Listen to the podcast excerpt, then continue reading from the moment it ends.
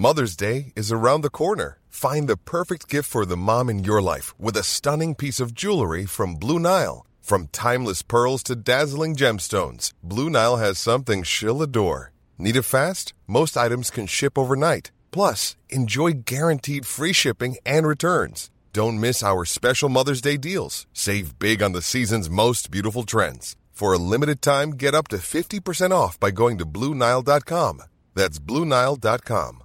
Mom deserves the best, and there's no better place to shop for Mother's Day than Whole Foods Market. They're your destination for unbeatable savings, from premium gifts to show-stopping flowers and irresistible desserts. Start by saving 33% with Prime on all body care and candles. Then get a 15-stem bunch of tulips for just $9.99 each with Prime. Round out Mom's menu with festive rosé, irresistible berry chantilly cake, and more special treats. Come celebrate Mother's Day at Whole Foods Market. Hey, I'm Ryan Reynolds. Recently, I asked Mint Mobile's legal team if big wireless companies are allowed to raise prices due to inflation. They said yes. And then when I asked if raising prices technically violates those onerous two year contracts, they said, What the f are you talking about, you insane Hollywood ass?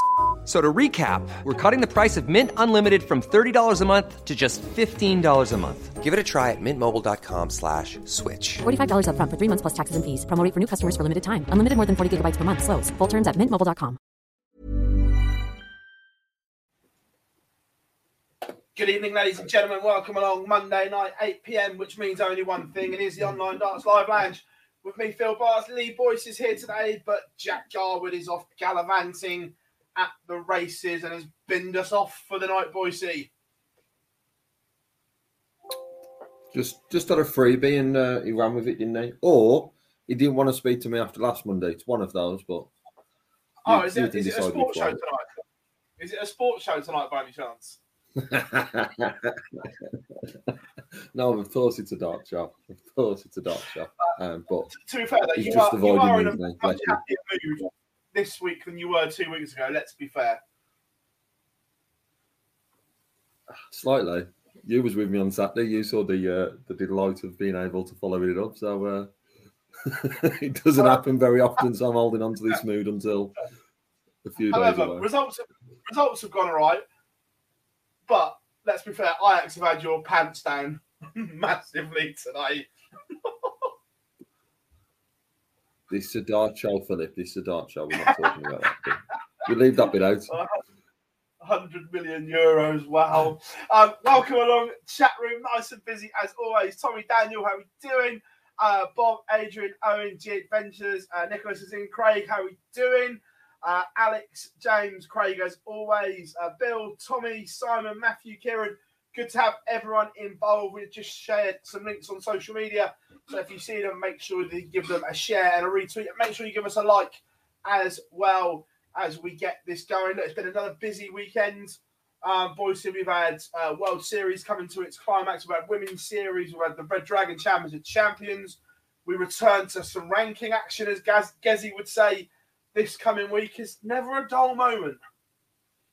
Yeah, ve- very very busy week. Um, this week we've obviously the the women's series, and um, as much as I've just had a little it in with him, uh, a Dob doing a great job on the women's series. I was able to touch quite a bit in that in Cardiff and travelling back from there on Sunday.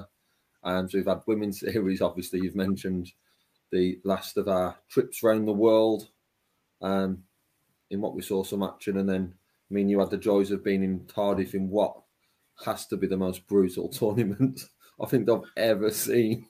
So it was just Brutal, fantastic from start to finish with how much action. Brutal but brilliant. Yeah, without um, which we'll, we'll, we'll, we'll, we'll come on to that that more in a minute. But chat room, hope you had a great bank holiday weekend as the nights are drawing in. Um, summer is coming to an end, so strap yourselves in. You know when this happens, Boise, one thing is on the horizon. There is a shiny palace drawing nearer as the summer disappears. We can say that tonight because Gob's not here. If we're going to start saying that to Dob ain't we can start pointing giving our Premier League pits, don't we? Because he'll always that that's too early. But Uh, uh, to be fair, we went early last year, so you never know. We'll fit it in at some point. Oh, um, It's going to be carnage. we, we all know this. Um, chat room. Um, remember, get involved throughout the evening as well. I worked the back. Yeah, so did I, James. I was up at six this morning, at the door for half six. I was on live league duty. Oh, by the way, what a group that was today on the live league. Standard The- was the names unreal, ridiculous. competitive throughout. Yeah, it's, it's the 66 year old that's still battering in 99 averages that tops the group. Does that surprise you? I know we'll touch upon it No. in more detail as we'll review last week No. as well, but No, um, not, not does at all. Surprise It's you just, one little bit? it's just what Martin Adams does, isn't it? Um, but again, we'll, we'll, we'll touch on that um, as it comes. Uh, yeah, Bob, look, we both had a really, really good time in Cardiff.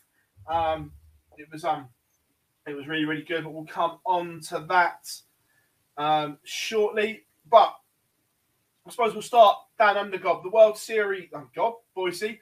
Um, the World Series has, has come to an end in terms of the the travelling events. We still have the finals um, to go. And spoiler alert, it was a very Welsh dominated event this time around. Yeah, it was, and uh, like says, we was there. We was in Wales at the time of that happening. Unfortunately, there wasn't the, the fans in to watch it with us. We was able to see it on the big screen, um, but it was very well um, dominated and took us into one aspect. Quite a surprise because more probably on the Jonny sense than the Gerwyn. Gerwyn's been getting there, and we've seen the levels of that. But we spoke previously about the dip of Jonny into the Premier League. Um, so to see him get into that final, and I guess not seeing Michael van Gerwen's name in and around that final is always surprising at the moment, as very well he's playing. So, uh, but generally a very, very good tournament that I was impressed with Friday's action. I thought it was a good session to to end the the last of our World Series events before the final. Yeah. Um, well, we, we, we've got some time tonight, so we can we can kind of go through um, the, the the games. Um, first up, look, Jonny Clayton was in was in no danger in this um, opening round. Um, Tyler, he's only averaged 88 and he still won 4 1. I say only 88 is if that that's shite, but it's obviously still a very, very good standard. But we all know he's capable of the 105s, 106s, and, and beyond that, but was never in any danger. Yeah, spot on. And I think it was one of those where it's just doing enough. It could have done on an average 100, 102 sort of measurements that we've seen before from someone like Jonny, but he didn't have to do that. He'd done enough. He was always in control of this game. There was never any real question marks about that performance, and it was a, a convincing win from the Ferret. Yeah. Uh, look, John Cullen, 6 2 winner over Damon Heta. And Damon Heta, will he sign off from a World Series that I know he was so excited about going home and, and everything like that? But will there be an element of disappointment? Three first round exits. Granted, two of them were in last leg deciders and they both were ridiculous last legs, but this one he was kind of disappointing 91 90 that, that's not the header that, that, that, that we've seen joe cullen only 92 as well so it's not as if the rock star has played amazingly to beat him 6-2 either He, he will be disappointed. Um, performance wise, it was very good. I wouldn't say very good. Probably say good across the three events. But like you said, he lost two last leg deciders and then just wasn't at the level of Ench Joe. However, if Damon Heta was told at the start of August that you're going to play in the three events, you're not going to win a game. I don't think any of us would have believed that with the the form he's carried over the past probably 12 months and the the highlights have been the um, World Cup champion. So I think it's overall it is a disappointing campaign from Damon Heta, but moving forward, performance wise, other than this one them Joe, there's not real many question marks about where Heta's game is, and I've seen him do a, a Q and A on his social media today or yesterday, and where he was talking about his aim is to, you know, drive towards the top ten in the next twelve months, and if he can get back to the performances we've seen when he picked up the Pro Tour and glimpses we saw when he picked up the World Cup, it's definitely achievable. But we need to see the results, not just a a dud performance up until the end. Um, but Yeah. it was difficult on Friday because Joe played okay. Yeah, fully agree. Um, then James Wade, he needed a last leg decider against Gordon Mathers, but the plus points for Wade here, he's averaged over 96. Uh, there was a stunning 145 in there, which, which turned the game in his favour. Um, but this was more like the James Wade that we saw pre him going to hospital when he was taken in in, in Germany. This, this was more of, of that Wade that we haven't seen since before he was ill. Yeah, well, it probably falls into the similar category as Clayton. I think the last time the three of us were on, we were debating Wade and Clayton around their performances. Clayton's since the Premier League's ended, and Wade since um, he had to have the op and he missed. I think it was week ten. Um, but this was certainly more of James Wade. That one four five, probably one of the best out of the weekend. Um, it was just sensational, and it wasn't the fact that it was just a one four five. It was the timing of it that was that made it that bit more important, and just him that momentum um, switch. But it was a very very good performance, and to see him average, Gordon Mathers played played well, um, and six five. It's not a standard six five of Wade nicking it. It was a six five and a very good performance, which had to be for him to win the game. It was a different sort of wading that we we saw in this one. Yeah, and then the last, um, the, the, the, the shock of the round, and people get the hump when it was called that. Um, but Fallon Sherrock losing out to Kayden uh, Marl. First of all, very impressed with the young man. I thought there was something about him. He had a little bit of little bit of presence on stage, and he wasn't wasn't shy. Um, Fallon had opportunity. She missed match starts. Five, five, three up. Kayden won the last three legs. So two sides to the coin. One, obviously, Kayden's won it, but Fallon can only blame herself because she had opportunities to put the game to bed.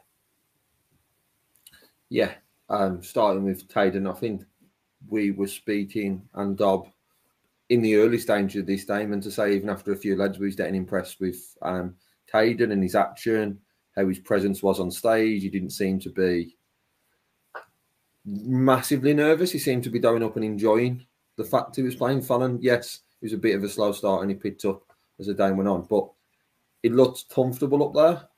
Um, and even when Fallon got in front, he was playing some good stuff. Averages don't always show that, but I think sometimes we don't think that these ain't players who play on the Pro Tour week in, week out. This is his one opportunity of the 12 months to go on stage in a big audience and then perform something. And he took the opportunities that were gave to him to the second point of that on Fallon, uh, it's disappointing um, that she wasn't able to get over the line. Like you said, she had opportunities to do so, 5 3 in front, and should have won the game. Um, the, the bigger question marks, which I'm sure we'll allude to later on, will be around the women's series and qualification for the other event, for the, the big events at the back end of the year. But generally, from a World Series campaigner, I think she'd have hoped to do better than what she has done on the stage. But from a as a whole, Fallon Sherrock being on the World Series and covering every event, I'm sure the PDC will see it as a positive because of the coverage. More than anything, you know better than me because you was there, but in America, the uh, the highlight and that around her will make sure for me that Fallon's Fallon's better than next year at least doing that one. Um, but performance wise, I think she'll she'll feel that she needs, she should have done a little bit better. Oh, yeah, completely. Look, in my opinion, she's not match fit, match sharp. She needs to go and play more. Um, back end of last year when she was playing well at the Grand Slam, she was playing competitively a lot, and I don't think she is right now. So that's something that I think she needs to put right. Yeah, I'm not in any disagreement really on that. If you think of before the World Series events, the tournaments that she was playing in, whether it be PDC or any other organisation, she's playing a lot of games in those days. Because of the tournaments and a women's series, you, you can be playing what 20 games across the weekend. Where at the moment, it's only that one or two names that she's had, and an awful lot of work that hasn't been on the dartboard, which has probably just been different and a I wouldn't say a new experience, because if anyone's doing it more media work than anyone else, it is probably Fallon because of what she's done. However, the amount over the past three or four weeks may have had an impact. Yeah, we'll come on to more of that later on. Then Michael Smith beating Warren Parry. Again, this wasn't a particularly good game, if I'm being honest. Michael Smith missed an absolute truckload of doubles, and this could have been 6 0, 6 1 if he'd have hit him. Um, Warren Parry not really in the game. The three legs he won were mainly due to Michael Smith's missing. Yeah, spot on. You know, to miss 21 darts in a first to six and still win six three tells the story that if that is probably half those misses, he probably doesn't wins to nil or one. Um, it was just a bad day at the office for Michael Smith on his doubles. That I, I know in Tom's, um, Rod mentioned that we see this quite a bit from Michael Smith. I would say previously we did, in regards to we can have these stints of missing loads of doubles.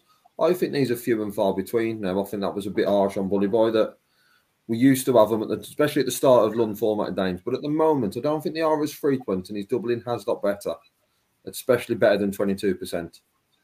But in, in the greatest respect to Rod, is that because he doesn't really follow the tour anymore? This was his swan song, which we'll, we'll, we'll cover at, at, at, the end. This, this was his, obviously, re- re- retirement gig, um, and he's going off past memories and maybe not watch yeah, as much recently as as he once did. Yeah, that may be the case. I just thought at the time of listening to it, I just thought it was a tad harsh on on Michael that his game has improved significantly over the over the years. And yes, his wheat, the wheat part of his game, or the one element of improvement. I don't want to say it's wheat, because sometimes his doublings can be outrageous when it's on, but the the part of his game that would need a little bit improvement more than the others would be his doubling, but not to the level I thought that was mentioned by uh I think it was Rod on Tom's yeah. for this day. Um MVG then beat Bernie Smith and when I look at the average, I was like, did he really average 99? Because I didn't think he played that well, Michael, to be fair, was never in any danger, really. And it was almost one of those games where he was playing with his food, knew he wasn't going to lose, and when I saw the average, I was like, mm, okay, didn't expect that, but he got the job done.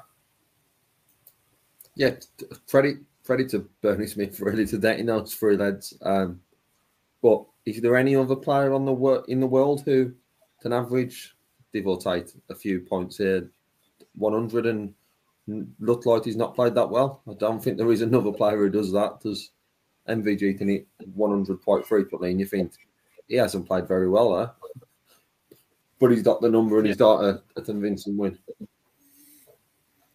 Yeah, agreed. Um, and then Gerwyn Price with the performance of the tournament. Um, forget the ran, even though it was in the first one. It was the best performance that that we saw, and probably the toughest game as well in relation to the um, Oceanic players. And I take Whitlock and Heta out the equation because they're full blown tour members. They don't they don't can. Um, and this, this, this was probably the, the toughest one out there. And Gezi was magnificent, but also Ben Robb showed he has got a great future in this game. And I'm excited and hope he comes over and gives Q School a bash and and gives it a go because there's there's a there's a huge talent there. We saw it um, at, at, the World Cup and we saw it again here that there's there's a real player there. Oh yeah, without doubt. And yes, it was performance of the tournament. Um, but you sort of felt that there was a potential for the upset before this game played because we know what Ben Robb can do. Um, but it, Price was outstanding. Um, we'll talk about Price, I'm sure, more as we move on to, to Saturday's action. But in this one, he was just unbeatable, is probably the word to even if you'd have come up against any of the players on the left hand side, you would have expected Price to get the victory. And it was just an all round very good performance from the Welshman. Yeah, absolutely. And then the last game it was uh, Dimitri Van den Bergh against Simon Whitlock. Uh, and again, this, this, this, was, this was a tasty game. Uh, Dimitri's averaged a ton, Whitlock nearly 94. Um, but Dimitri always seemed to, to have him at arm's length that Whitlock was nipping around him, but Dimitri just fended him off all the time. Yeah, uh, the the performance of them by Dimmy. Um, but then I think Simon Whitlock would be quite disappointed with his um, last month of action. And this was an opportunity when you think of Dimmy's played well. However, if Whitlock can perform a bit better and the levels to really push on, this was an opportunity for Simon Whitlock, I think, when the draw was made. Um, so he'll be disappointed that he didn't come through, but Dimitri got the job done and progressed through to Saturday. Yeah, absolutely. So, unfortunately, I think the, the PDC were a bit stretched this weekend. So, we haven't got a graphic. So, I had to screenshot the the wiki page. Um, so, we'll go we'll, we'll go in draw bracket order. Um, I'm still not quite sure this this game what I was watching. It was the weirdest game you, you've ever seen. Dimitri roared into a lead. Joe Cullen missed an absolute bucket load of doubles. Then all of a sudden, Dimitri started having nightmares from Copenhagen again, where he couldn't buy a double. I think he missed nine match starts. Joe Cullen gets it back to five all. And then from nowhere, Dimitri pulls a bullseye finish to win it 6 5. It was the strangest game that gripped you. The standard wasn't great, but for drama, tension, it had you wanting more. Yeah, the, drama, tension, and the sort of the numbers is not what you'd associate with these two players. Um, it just wasn't what you'd expect from Dimitri and Joe. If someone was to say the Dane would do six five, I don't think people would be surprised with the scoreline. But if people would say it was six five and the way it went, then of Yeah. course the wouldn't. Did anyone expect Dimmy to hit that bullseye? 'Cause I certainly didn't after how he played the during this game. Not It after the just last came from nowhere. match starts galore. I was like, not a chance. And uh, it was slap bang in the middle of the middle. But um, Mr. Is Popular. this, yeah, is this one thing that may be a little bit worrying for for Dimmy that we're seeing these host of match starts missed more and more. When he's on, it's Rolls Royce and it's brilliant, like we saw in the match play. But we also are starting to see this where if it doesn't go early, if he misses one match start here and there, three, four, and five come along. yeah, it's it's quite like says there was drama in there, and it was a it was a game still enjoyable to watch, even though the numbers don't suggest so. Um, but there is worrying signs there for Dime. Um, like says he, he he got through on Friday, defeating Simon and playing well. But can you say a one, two, three? Um, one, two, three. Yeah, one, two, three's uh, one, two, seven. Sorry, is luck. But you feel like with this winning dart that it was. Um, but there is question marks there, especially with a big four months coming up. Yeah. Um, then Gerwyn Price gets revenge over James Wade. He was disappointed the way he lost to him uh, last week. Put it right this week, and the averages were close, but the game wasn't particularly. Yeah, it was it was pretty one sided, wasn't it? It seemed like like I said, Price was in in control of it from the off. Got a few leads in front, and he he just seemed comfortable. Um, and that he didn't then need to move out of second and move into second or third gear. It was just a, a comfortable price win, completely different, really, when you look back to his performance on Friday um, against Ben Robb, but very, very convincing from the Iceman. Yeah. Um, and then this this was a, and again another strange game. When you read the scoreline out, it says Jonny Clayton six, Michael Van Gerwen three. You look at the averages, and you'd say it was fairly comfortable for, for Jonny. But those those early stages again, it's the, it's the trend of the tournament. Missed doubles from Michael Van Gerwen. He could have easily been in front and in cruise control, but like many others, missed a bucket load of doubles. The ferret finger point was back. Jonny Clayton hit, looked to the camera, and, and got the job done. Yeah, like three three nil five one Jonny Clayton, but that storyline could have potentially even been the other way way. around. early, yeah, early stages could have been the other way around. Um, Yeah. and it's it's probably more of a surprise than anyone to see that from Michael how well he's played over the past, you know, going back to Premier League finals night, the past few months. Didn't really see this performance coming from him in regards to his doubling.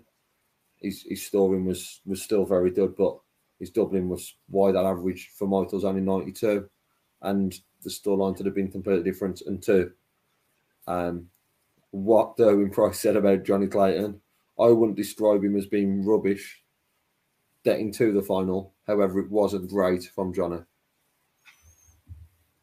Yeah. Yeah, no, look, it, it, it is what it is. Um, look, Jonny will take it. He's averaged 98. Michael will be livid with himself because he actually scored really, really well. But again, as Bobby George once said, scores for show, doubles for dough. And that's exactly what it was. Uh, and then the last one, look, this was about as one sided as we thought it was going to be. Um, Michael Smith just did an absolute demolition job on the the young man. Um, job done. Look, it, there's not much to talk about. That the chasm and the averages are all there to see, and it translates into the scoreline.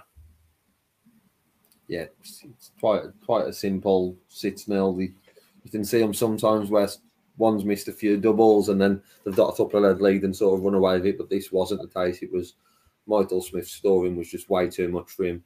Uh, still missed a, a handful of doubles here and there, but it was just in total control throughout the whole lead. Tayden only had one darter to double, which sort of shown that it was just Bully Boy was giving himself that ma- that many opportunities due to his power scoring. But generally, like I says about Tayden, um, Milne's first time I've seen him on the PDC World Series, and I was very impressed with him.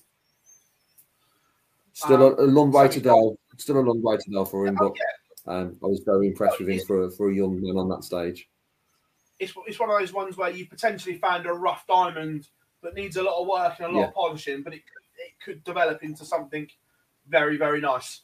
Um, semi-finals. Um, again, chat room before we jump on. Good evening, uh, Mark. How we all doing? Uh, how we doing, Kev? Remember, everyone, drop us a like. The support is massively appreciated. Um, semi-finals. This this was a different going price. We'd seen the um the swashbuckling full flow Gezi, but this was a gritty performance, and this is what he's added to his game, where wasn't going his way at times, but he found a couple of big finishes, and we heard a couple of big roars, and and he got the job done a, a gritty way. Yeah, it was a gritty way, James Wade way, however, whichever way you want to sort of uh, call it with Wadey. But then it, it's those question marks around Dimitri because it's an opportunity for Dimitri to, to beat Desi because Desi hasn't played to the standard that we saw in that first round. But he just found a way on those doubling. He, it only shows a 36% on his doubling. However, when he needed to hit it, and we've we hear a couple of players saying right shots at the right time, and Desi did that in this game, um, which why why it looks a, a convincing win. But when you look at the stats, figures, and the game in general, um, there was opportunities there for Dimi really. Yeah, oh, yeah, absolutely. Um, and then the second semi-final, Jonny Clayton produced a James Wade performance, um, behind in the averages, um, but but found a way just to, to fend off Michael Smith, and we saw what it meant to Jonny um, at, at, at the end. It was a nice little finish to to stop us going to a deciding leg and set up the All Welsh final. Yeah, both both semi finalists who uh, who went on to win the game averaged less than their opponent. Um, Jonny's was more clear than what Gerwyn's was on the in the previous one, but it was a very Wade esque in the sense of his scoring wasn't great. However, his doubling was very very good. Um, from Jonny, a 14 dart led, as you mentioned, to, to that one and win it. Um, and the fin the point reappeared once more in the semi final as he did in the quarter final and here to stay for the rest of the year, I'm sure, Mr. Bars. Because he always seems to know Yeah. where that camera is. Oh, it's hit point. He knows. He knows the drill. um, spoiler alert. And I don't think many people would begrudge this man a trophy. I think he has been very, very consistent across the three events and getting his hands on a on, on a title. And I said it last week, and I'll say it again this week. Gerwyn Price is very, very close to that 2020 form. Yeah, there's there's still a little bit to go. Um, I agree with you. He's not there yet. Um, for no, the rest of the field, it's not. It's yeah, the fact that Desi's done on and won this one, with what we've seen from Michael over the past three months, and um, we've picking up so many titles, both of these meeting in the match play final. The rest of the field best be very, very worried because with the Slam, the Grand Prix, Players Championships, and World Championships, with those four big ones coming European up, you can include World Series as well. European Europeans as well. Yeah, sorry. So yeah. if you put if you put those if you put those five in, would you be surprised now if between the two of them they went and picked up three or four of those with how well both of which are playing, or and not well, just how well they're playing is actually weight on weight. Generally, their performances are getting better. Or if you looked at it as a collective over a month, the numbers are very very impressive from the two of them, and they're going to be hard yeah. to stop. I know this is more about Desi than it is Michael, but we've seen Michael do it over the past three months. The fact that Gerwyn's now picked up a title, he's going to be a serious, serious contender over the next few months. Yeah, no, I fully agree. Um, we'll come touch more on the World Series in a minute, but we've got a clip from Gezi. The full interview is on our YouTube channel, so you can go and check that out afterwards. It's just a little clip, and there's some good banter in here. I like this between him and him and Jonny. They've got they've got a good rapport. And then I just knew Jonny in the final was gonna find a bit better than he has all weekend because he's been absolute rubbish. and then uh, yeah, finds his A game against well not his A game, but a, a lot better against me. But yeah, I'm thankful that after the break I came out firing. Uh, I know a bit better than I have all weekend. I, lo- I love the banter between them. Yeah, we did the push each other on. It, it seemed to be that what over the past eighteen months, Price has pushed Clayton on to be what we've seen of Jonny Clayton. Seems to be a bit of the reverse role at the minute, and that that little nudge is going towards Price, and it's shooting Price back up to be a, a like says a huge contender for that title in uh, January.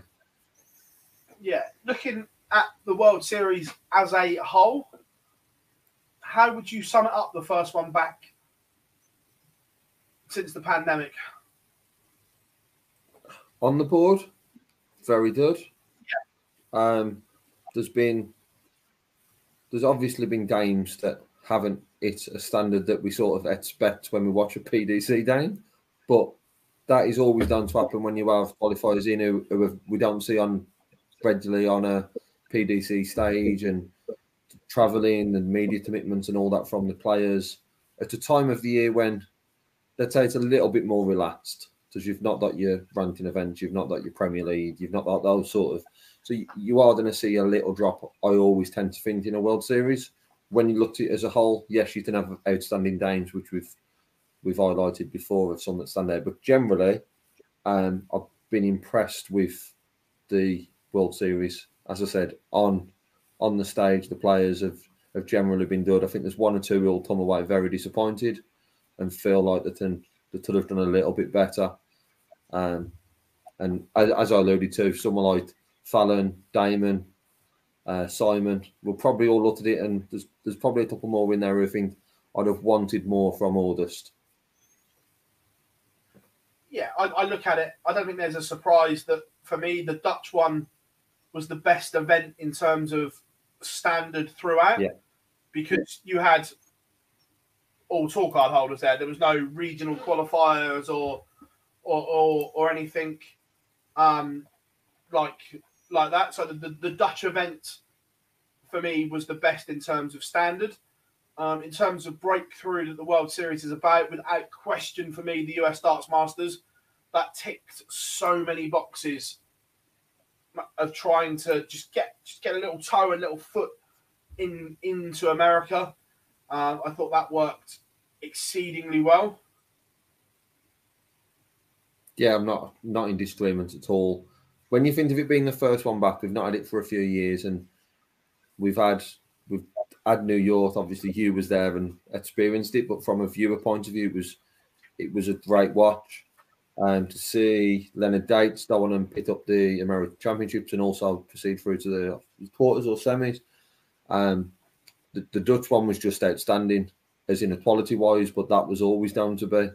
You know, to see yeah. the MVG coming back, not be, not be playing well. The, the array of Dutch talent is is ridiculous. So to, to have one there and the field is stupendous with how strong it is, and then to finish the back end with with the Australian and, and New Zealand events, and there's always going to be that look when we're watching Australian and New Zealand events at the time of the year, um, because of what happened with Kyle Anderson going on to to win in New Zealand a few years back, and then he's he's sad passing a year ago around this time. And it's always going to be sort of emotional events, and I think we saw that in in some of the performances. And you know, it was good to see that we had a tribute award, um, which was handed out for the, the best competitor over these three events that um, Mathers was able to pick up. Yeah, and look, we saw what it meant as well that Gordon Mathers could, could barely get a word out. That it meant meant an awful lot to him. Um, on the the tribute award, I think it was a marvelous touch, but also I maybe would have liked to have seen the main tournament have some connection to Kyle as well yes, the, the, the award across the three was was brilliant, but the fact Kyle won the New Zealand one, I maybe would have liked maybe the trophy named or, or just something, maybe, maybe just to just to cement his connection to that tournament as well. Yeah, I, I like what they've done this year. I, I don't want to sort of.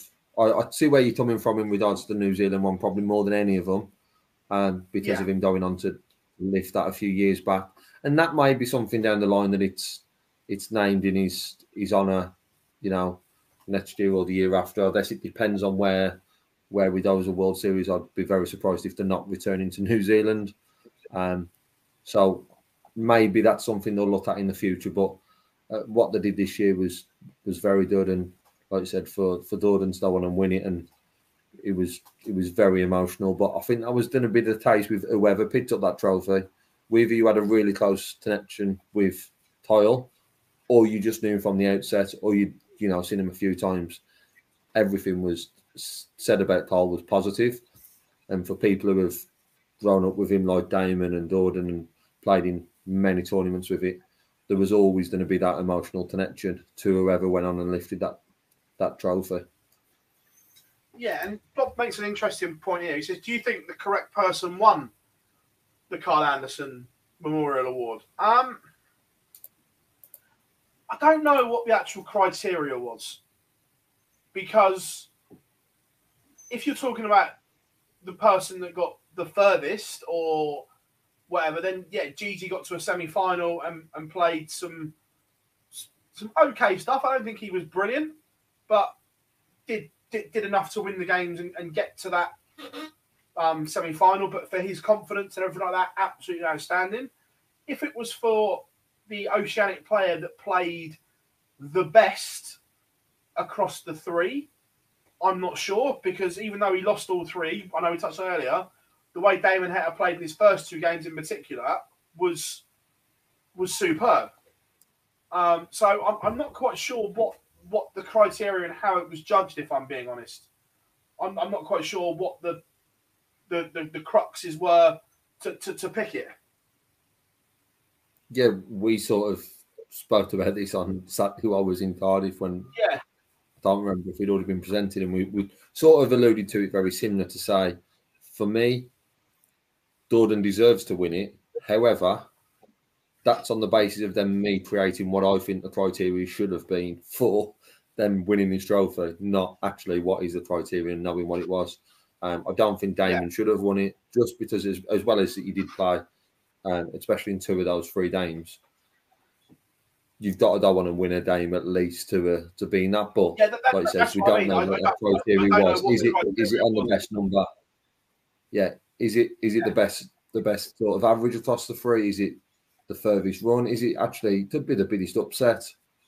You know, yeah, and, that's what I mean. uh, I don't, don't um, think the there's so criteria many is differences. maybe s- set out. Well, look, no one's begrudging um, GG the, the the win because like, he, he played some some good stuff and everything like that, and it'll do his confidence the world of good heading back to the UK to, to play in the Pro Tours and and try and save his his tour card.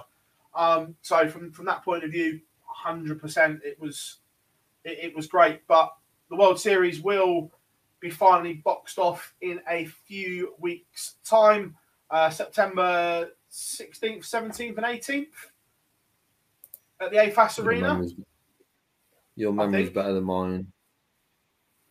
Uh, at the AFAS Your- Arena in yes. Amsterdam. Yeah. Um, but that's the point. Before we move on from the World Series, you know, I'm going to ask you. Well, You know, two players. Two who players. gets those two places? Chat room, get involved in this as well. Remember, there are still two places up for grabs at the end of season World Series finals. I will give you the names that are already there, and then there are two places left. So going in to that final event, the eight seeds, which are already in draw bracket order, will be Dimitri Van den Bergh, one, Gerwyn Price, two, Michael Smith, three, Michael Van Gerwen, four, Jonny Clayton, five, James Wade, six, Joe Cullen, seven, and I've got no idea how, but he is. Gary Anderson is a seed at eight. Um, the other invited players that, that are already in Fallon Sherrock, Peter Wright, Dirk Van Duijvenbode, Simon Whitlock, Leonard Gates, and Damon Heta. The eight qualifiers from the qualifying event Matt Campbell, Devon Petersen, Ryan Joyce, Jamie Hughes, Danny Noppert, Vincent van der Voort, Dave Chisnall, and Danny Baggish. There are two places left. Now, this is going to cause controversy and debate, like all wildcard picks do, if they pick someone that went to the qualifier.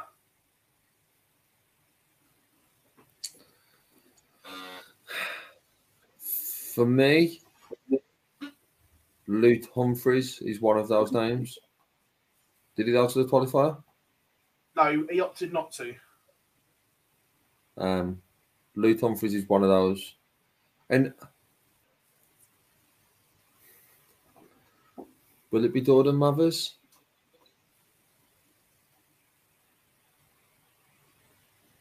I don't know. The problem Uh, is if Fallon- it's not if it's if it's not Gordon and Leonard because of Leonard Gates' already been invited. What I wouldn't like to see is it being two players from the PDC Order of Merit who haven't competed in the World Series events at all. I'm not opposed to one, but to, for then to be both of the invited players, just I don't know, wouldn't sit right. So I'm I'm going Humphries and and um, Gordon. Yourself? Again, I'm, I'm, uh, I'm kind of, I'm kind of torn. It's the World Series for me. The best two for the tournament at the moment, again, just personal opinion. If you're talking about just players to make the tournament better, would probably be Luke Humphries and Nathan Aspinall. Neither went to the qualifier, but it's the World Series after all. So I my, my personal opinion is it should be players that have played in a World Series event. So Both. um not necessarily both. It can just trying to think, I'm just having a look. No one no one really I from the I Nordic stands I out. can't see Luke Humphries. I can't see not being there. but he opted out not to go to the qualifier, the same as Aspinall. They had a chance to qualify for it and opted not to play. Was they already penciled in with a possibility if no one stood out out of these three events that we had left. Quite po- quite possibly. That that wouldn't surprise me. Um, but I think I would go because they played in the World Series event. I'd like Danny Lauby because he's played in one for me, and Ben Robb just to give him another taste of TV action. But for, for the I would- tournament, I think it would make more sense having Humphries and Aspinall. But for that World Series flavour, and now I'd go Lauby and Robb. what for me? Why would Robb justify being over over Mathers? Would probably be my question on that one. Robb played a, a very good game. He come up against Gerwyn Price, who was outstanding. But Mathers has done on and won the won the Tall Anderson Award by reaching a semi final. and commercial viability.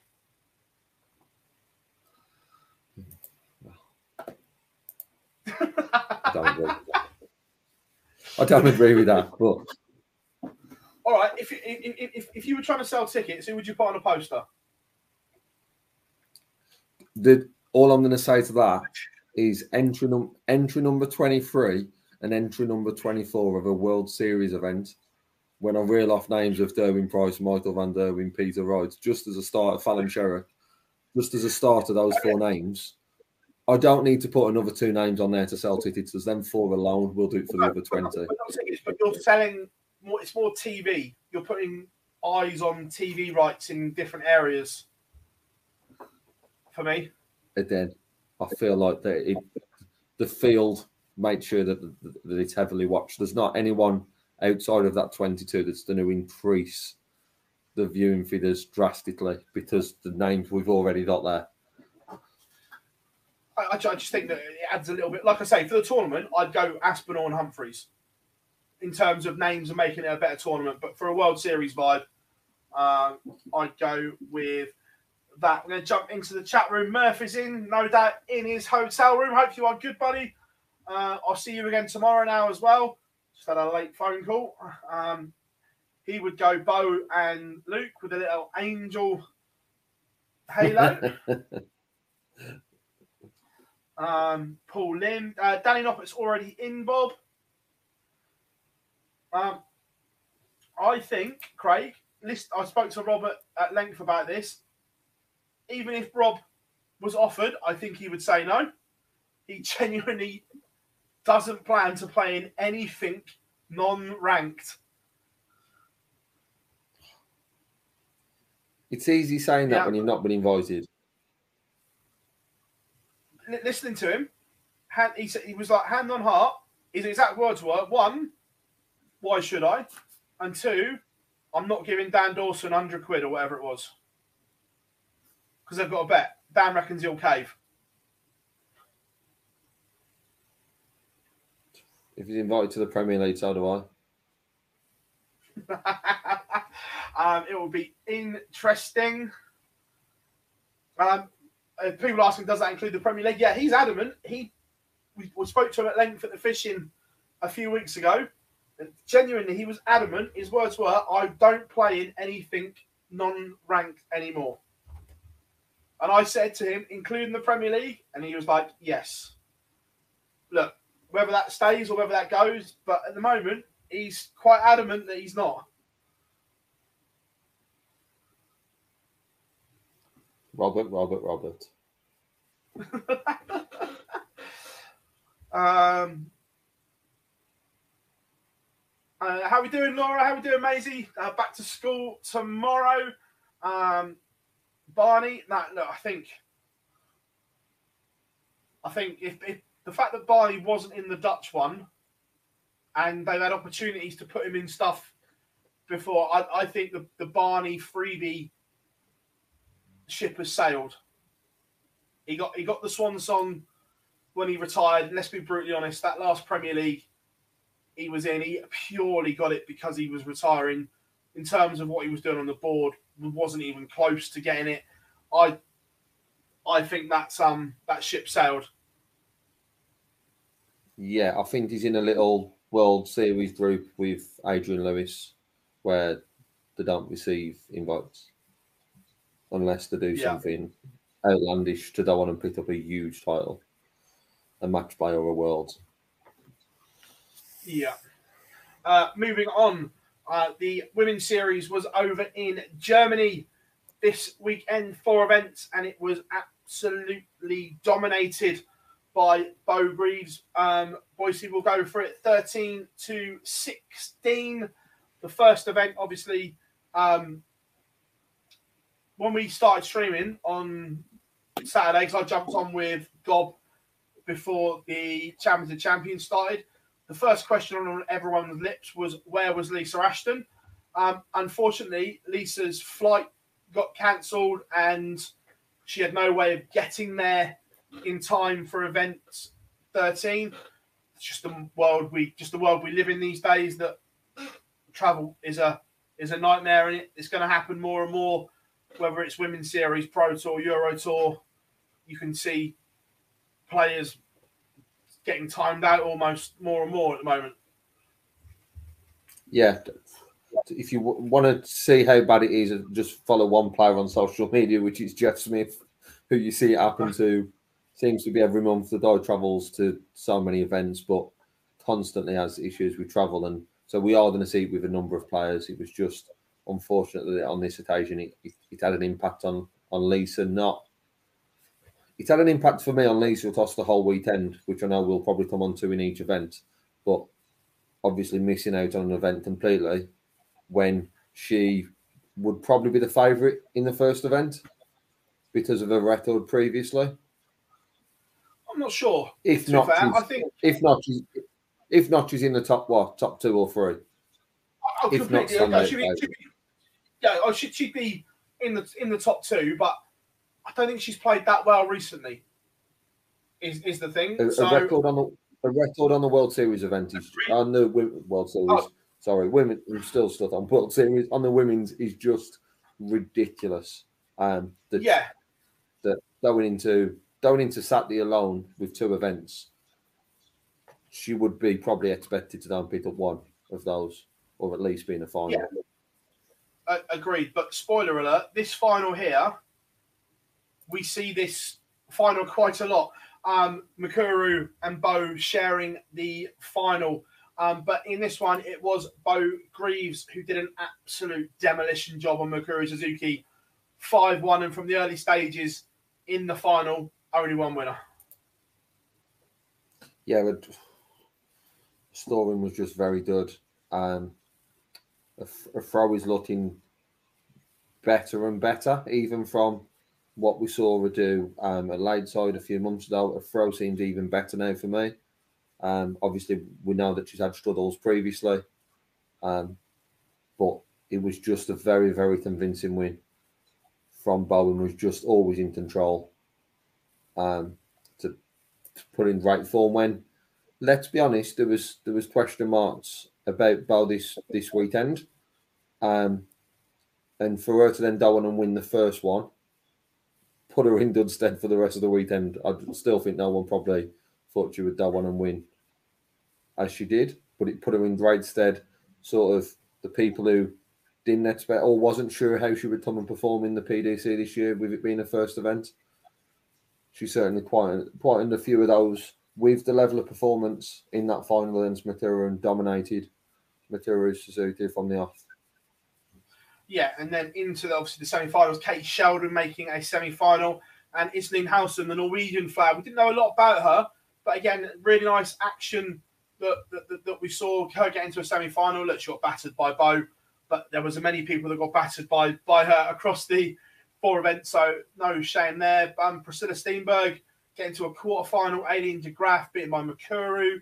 Um, we'll come on to the players that didn't go in terms of how that affected the field um, and the German players that, that, that had entered as well. But event one dominated by by Beau and, and deservedly so. She picked up the first title. Moving on to event four. No, don't worry. This is a different slide. Same final. Um, but like we say, it, it, it Yeah. was the theme that, that, that these two were, were, were destined to, to to do great things. And I think we were talking, and me and God were talking as well. That, that, that you looked at it, as long as they get they were kept apart in the, the draws, the finals, all well, semi-finals, finals, depending on like you say where they were drawn, was always looked destined to be a version of Beau, Mikuru, Lisa, or Aileen. But those four looked looked a class above this weekend. Um, Beau Yeah, was a class above the other three, but, but as as a four, that they were the only four that you could see winning the event. Looking at what we were seeing on DartConnect and on the stream. Yeah, I, I agree. There's sort of three sort of pots.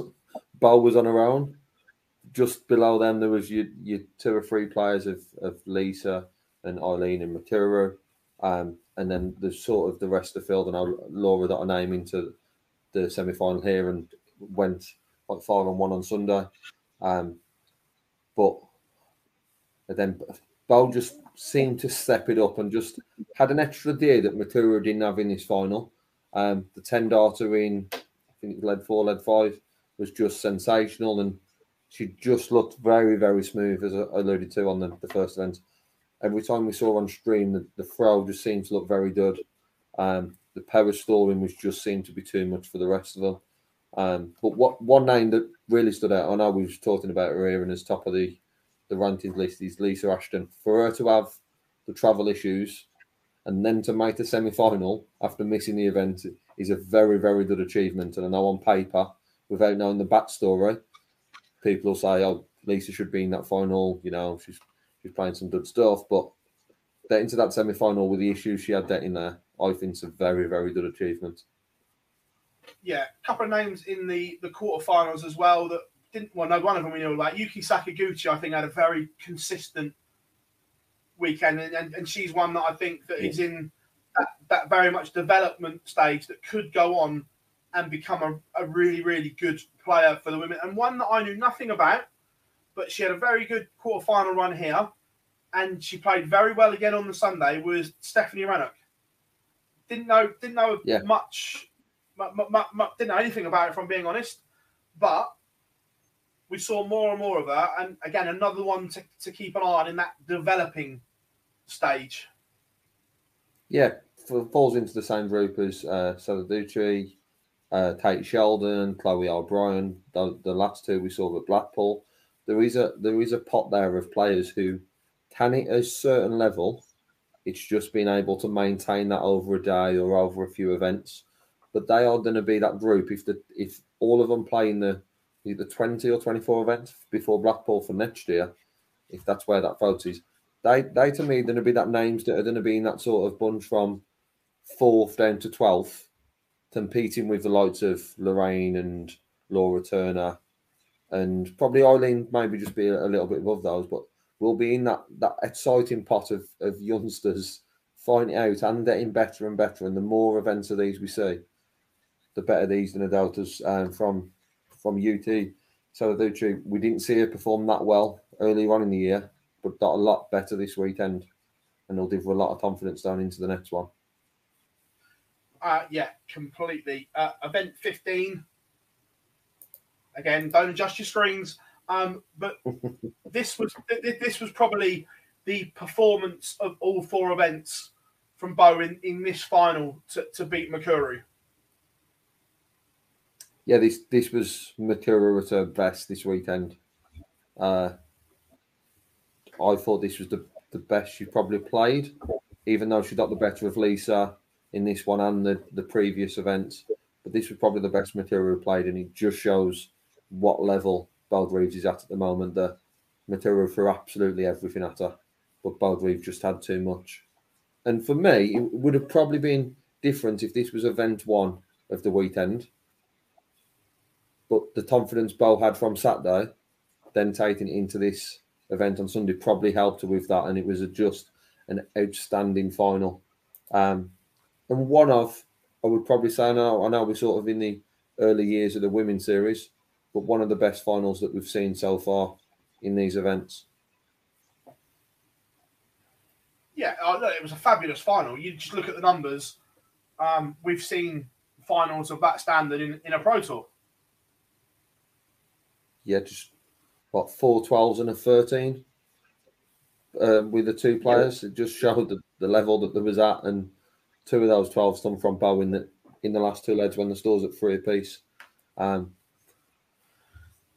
it, it was just a great final. Played at a, a good pace by both players.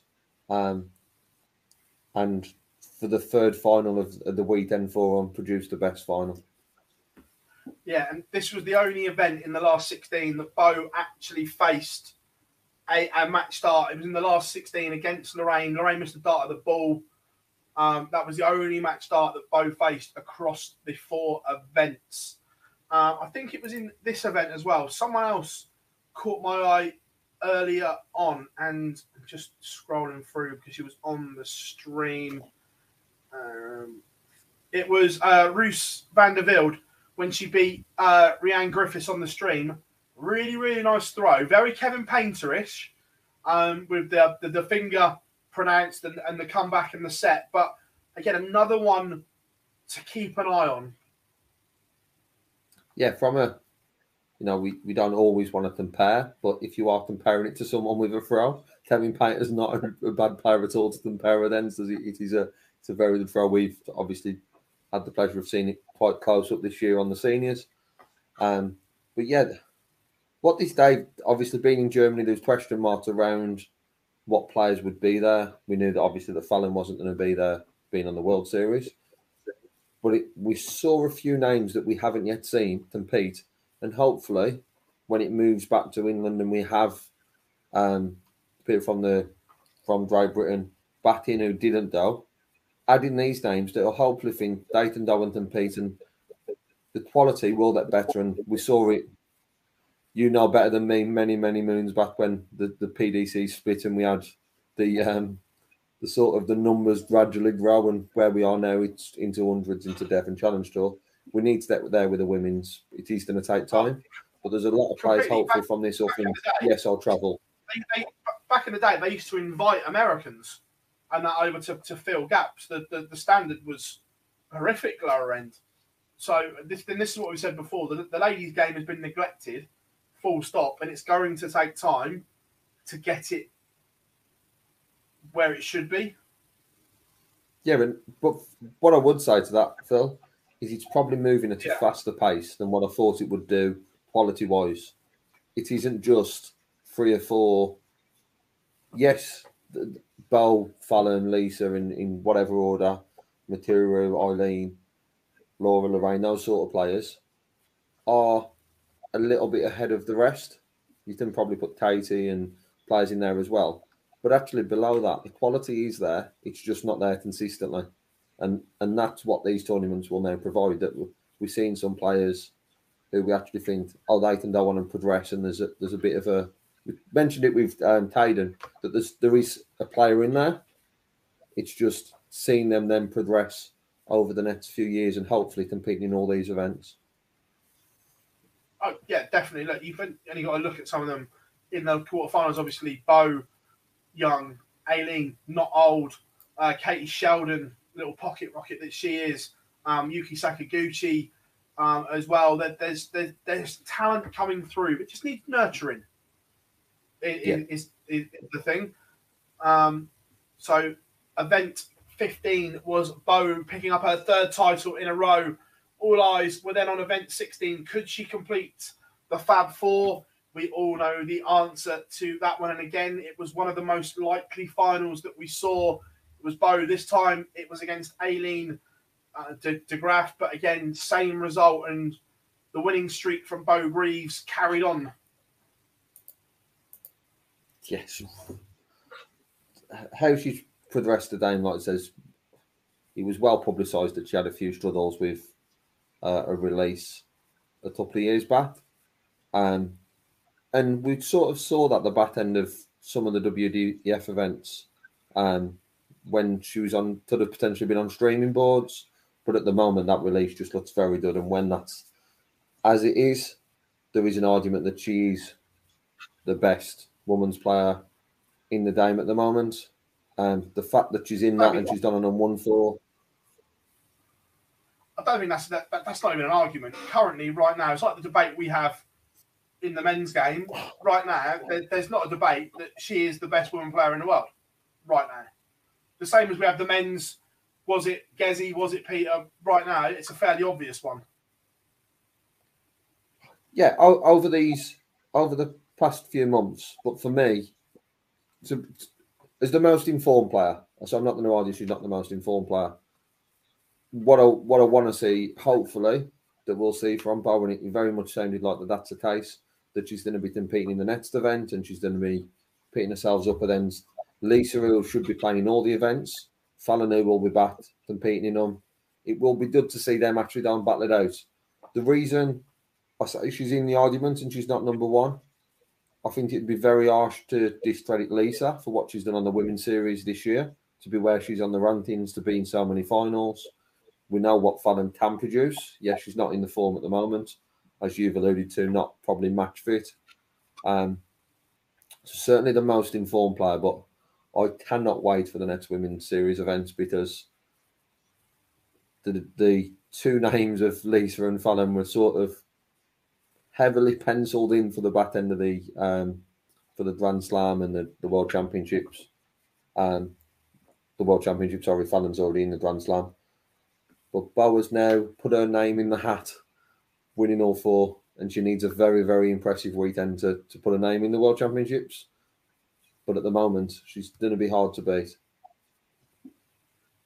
Uh, yeah, look, she's going to be in the mix for that Worlds. Um, so as it stands at the moment, Lisa Ashton is going to Alexandra Palace. She cannot be caught. Lisa will return to the Palace. She's top of the order of merit. Um, we'll come on to the race for the match play um, in a minute, but she is top. Fallon Sherrock is second. Obviously, didn't add anything because she wasn't there. Aileen de Graaf remains in third. Beau Greaves, after winning all four events, she's only £200 behind Aileen in fourth adding four grand in a weekend. She's level with Lorraine, but obviously top on campback. Mikuru Suzuki is sixth, and then Katie Sheldon. Right, we'll do. Do you, want, do you want to do the? We'll do the race for the match play first, and then we'll come back to it. So, after the first set of events, it's safe to say, going off of last year's. I know there's going to be more events, so the it will go up the bar.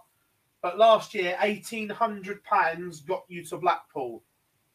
If it's around the same, Beau is already there. Beau will be going to Blackpool next year.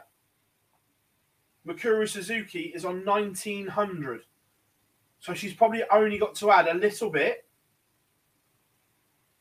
And Mikuru will be going to Blackpool.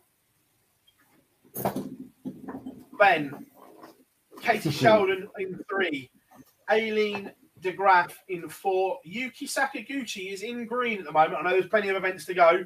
Uh, Priscilla Steenberg is sixth, Lisa is seventh, and Stephanie uh, Renner, who we said earlier, is eighth.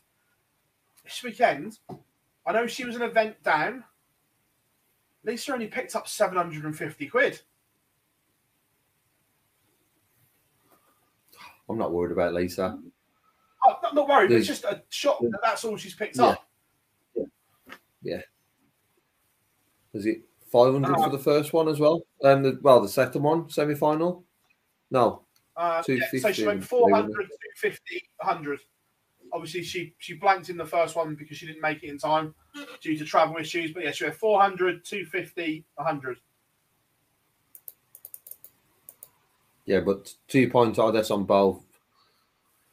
There's not going to be eight players on 4,000, or the eighth player won't be on 4,000. So for me, gotcha. Beau is there. Mikuru is is as good as there.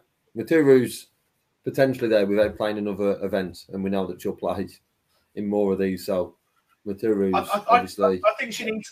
I think she needs a couple more ranking points on there, but she's ninety percent there. I think. I think if she didn't play another one, she may be hanging in the balance a little bit and maybe getting a little bit squeaky. Yeah.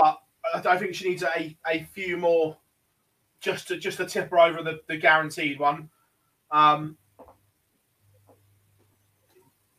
then, so the other talking point from the women's series at the weekend was interestingly one the amount that didn't travel, and it looks as if there was a whole influx of German players. Now, I'm interested to see the, the balance and the tipping point here.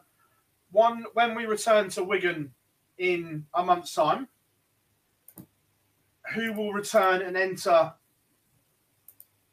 that didn't? And how many of those Germans will travel and how many just entered because it was something to do at the weekend because it was in Germany?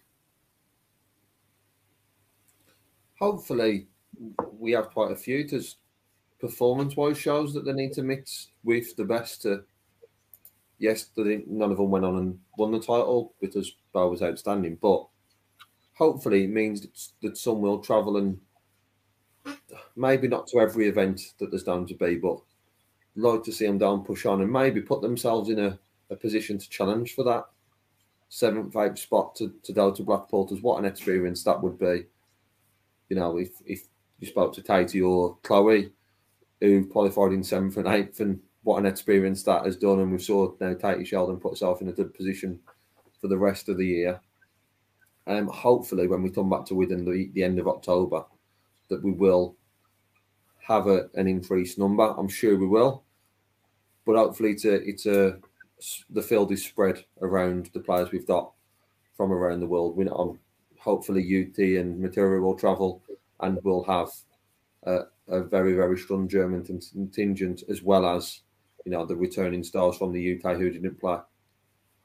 Yeah, just a couple of points. Uh, yeah, Murph, we, we said that. Yeah, fully agree. It will be a little bit higher, but uh, like we said, Mikuru, I think she needs to just a couple more ranking points and she'll be there. Did the German women enter just to fill up the spaces?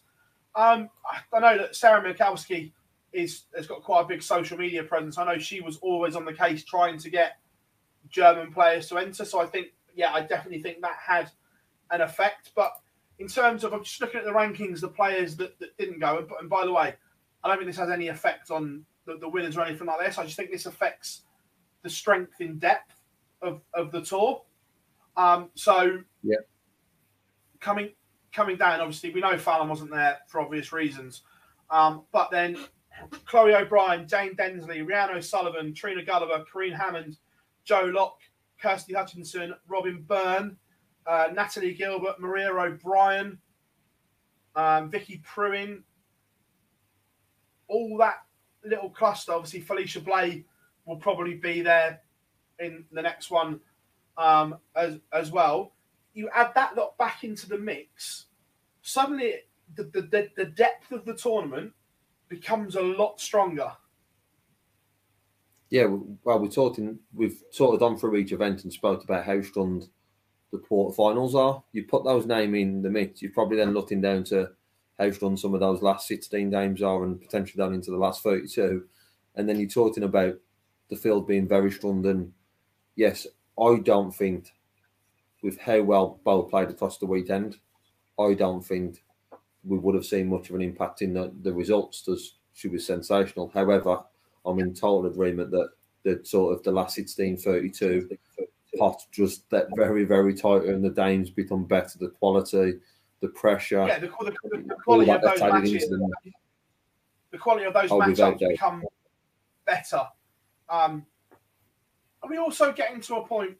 Do we think? I know Murph's in the chat room. It'll be interesting to see what you think as well on this, mate, because I know you commentate on it a lot. Are we getting to a point now where should there be eight seeds for the women's series? Because I can't remember what event it was, but there was an absolute stinker of a first round draw where it's not seeded. Um, I guess I guess the only question probably on that would be when do you do the seeding from?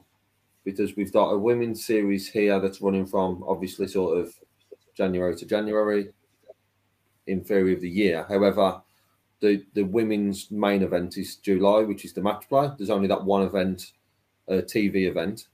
Would you run that from a January to January, or would you run it from July? Because now we're talking about event 12 to 13 to 16, but actually it was event one on the race to the match play. So I think they just have to look at when they fit that ranking system in. But I think it's, it would be a step in the right direction to bring that in because it would then follow the same mold as what they do on the Pro Tour. Yeah, it's, it's, it's just an interesting one because, Yeah. like you say, at, at, at the moment, we could go to the next set of events and Beau, because she didn't do the first cluster of groups, she needs another big performance, which more than capable of. But if the draw goes wrong, she could draw Lisa first, round of one, Aileen, Fallon, and, and, and so on, where she should probably be seeded, where it just alleviates that horrific first round draw. It, it does, but the, probably the flip of that is for qualification for the World Championships.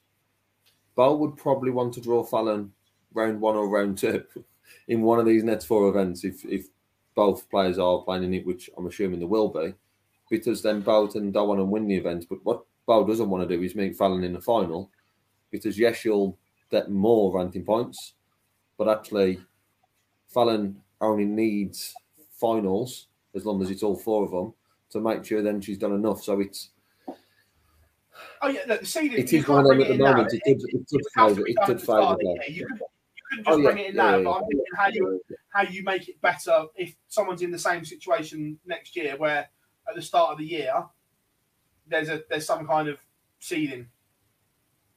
I, I think the seeding would only come in if you have got a women's world championships. So you've got the because they won't do it in a race to the match play. Just can't have your seeding being from July to July, but your calendar runs from January to December.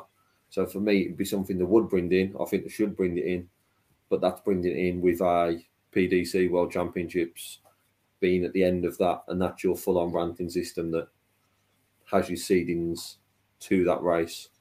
Um, I don't see them bringing it in now until there is a World Championships, which um, I know me and you off camera spoke about.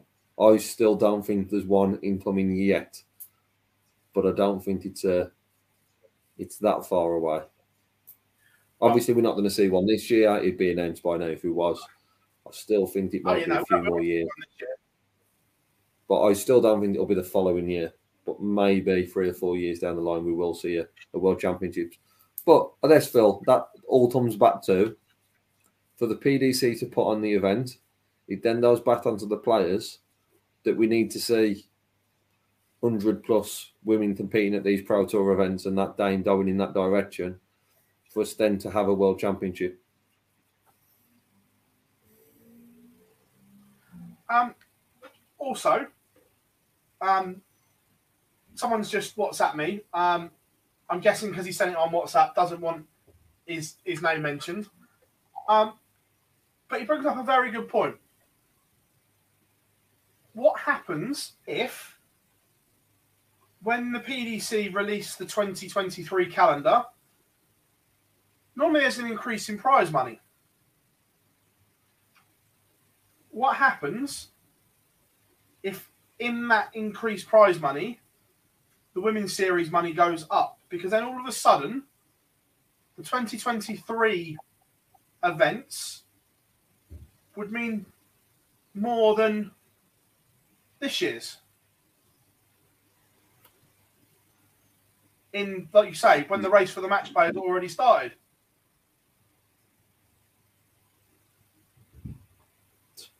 Yeah. Well, I guess you, you could put that to say if that would have if that would have happened now and Beau didn't enter any of the tournaments at the start of the year and then entered now and let's say the prize money had gone up to one thousand five hundred pound the winner, Beau would actually now be sitting in second place instead of fourth place because that prize money's gone up. Oh yeah, but, ranking what as saying- but the fact that the race has already started, and if it goes up halfway through a race,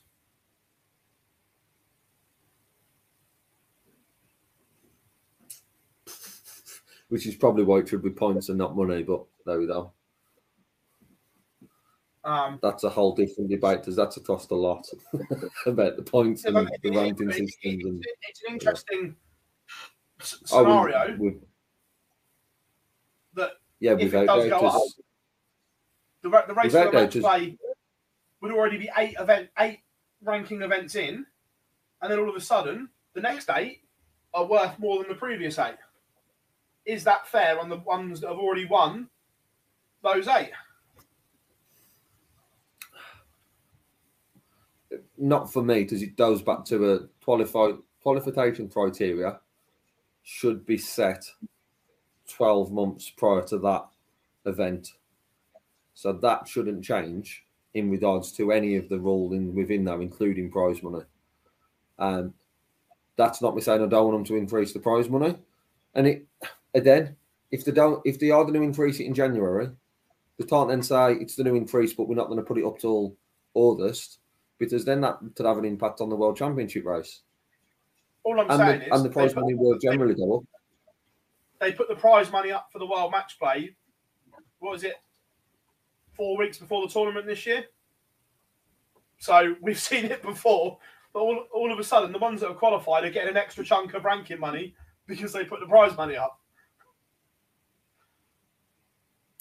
I wouldn't be surprised if it changes then, but that doesn't mean it's right.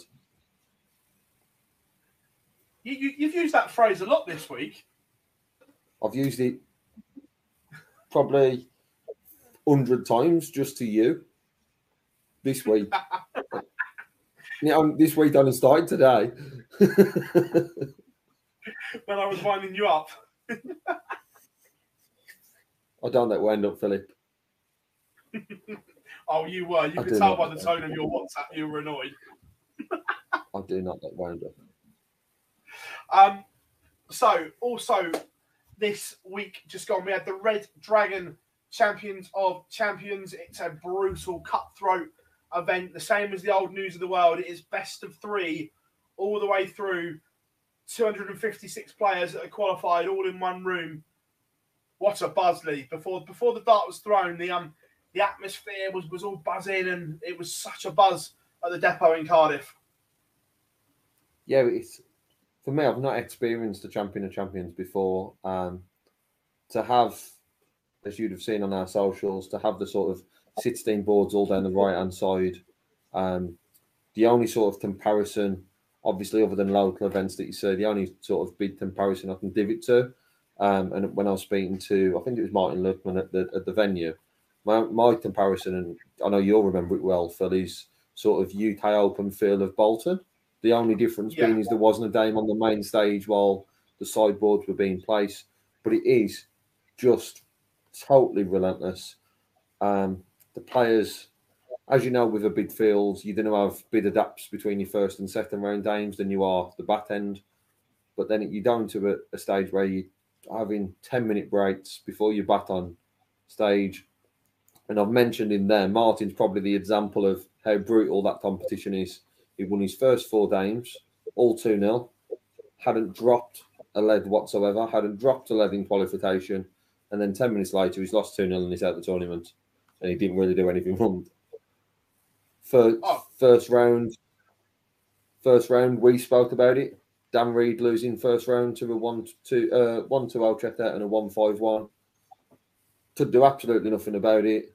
Lost, I think it was a twelve and a fifteen, and you you're knocked out and you've not put a foot run. Really, it's just Yeah, oh, brutal. the whole day is brutal. The Oh, 100%. the, at- it the was just atmosphere, ridiculous. the atmosphere that the Welsh report was was very very volatile. You've got 16 games give or take happening at the same time. Um, it was just non-stop, and it was it was an all-round great day. And the names that were were there as well, we've seen from the previous winners. Um, but the names that were there, we had five or six tour card holders. We had a world champion there, world championship finalists there. It was just, it was just a great event, um, and with what I would say a surprise winner. Yeah. Oh look, Alex in- Small, who defeated Alex Scott Bayless 2 0 in, in the final, played some, some fabulous darts to win it. But when you saw some of the players that were there and some of the players that were in the quarter final lineup, he wouldn't have been the favourite. No, you've you know you had your the reigning champion and Jim Williams there. As I said, you had Martin Lukeman who reeled off sixteen leads in the spin, including qualification. People like Adam Smith-Neale, Chaz Barstow, um, Robert Owens. Connor Sturt, Robert Owen, the, the names, especially for the for the darts fans who watch every single darts event that's on our stream, whether it be our live league or WDF events or ADC events or you know the old plethora, uh, plethora of tournaments that we have. The names that were there were just were ridiculous, and the quality was there to show. Um, there was just no give up. So for for Ali to go on and win it, and win it impressively in the final as well. Um, and it's difficult for the it's difficult for the players as they played six or seven games to get to that semi final, all on sideboards, all being watched by you know 50, 100 people to then go onto the main stage, have a little hour, hour and a half break, then prep yourself ready for the the semi final. Um, Alec took himself away. I don't know if you saw in the venue, but Alec went and took himself away into sort of a quiet corner around the back where no one was there, and he just went and zoned out and done his own practice. Where the other three were using the practice boards that were visible for all the sort of the public to go and to go and watch, um, and it worked in his favour because when he was on the stage, he looked very very good. And coming through that, Stop Bayliss was just just a, a disappointing um, final performance. Semi final took an awful lot out of him. He came back from 1 0 behind in that semi final, had plenty of match darts against him, um, but came back from 1 0 to win that 1 2 1. But it just seemed to take it out of him. And Alec put in a very, very impressive final performance, which followed on from uh, Dave Sumner winning the plate final against Dan Reed. Yeah. Yeah, look, it was just just such a good vibe down at the depot. Uh, evening, Charlie. Hope you are good, mate. Um, yeah, just um, yeah, just such a good vibe around it. A couple of people asked, "Is it going to be televised in the future?" Look, there was um, we obviously um were speaking to uh, the guys from Red Dragon. They're always looking to um improve it, and there, there, there's talk about having a streaming board next year as as well, and trying to take it to the next level. So look, it, it's one of those ones that's that's here to stay as a, as a tournament. It, it, it does good things. It's the closest thing we've had to the news of the world since News of the World went. So no, I, I'm I'm a big fan of it. Yeah, from a streaming perspective, it would be it would be good. There is obviously consequences to that if that was to happen.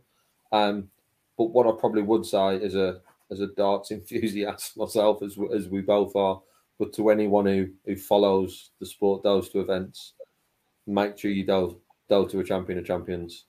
You get to see the players up close and personal, just behind the fence. If anyone's been to a, a UK Open, weaver at Minehead or um, at Bolton, as, as I can remember it. Um, the, the tournament is just very good. It's very quick. It's very fast paced. Um, but you can go and watch all sort of three or four boards at the same time. They are all one side of the room. It's it was a great event. You could tell by the Saturday night that I was uh, I was buzzing with it, Mr. Bars, and all round I just thought it was a very good event. But can still Yeah. improve.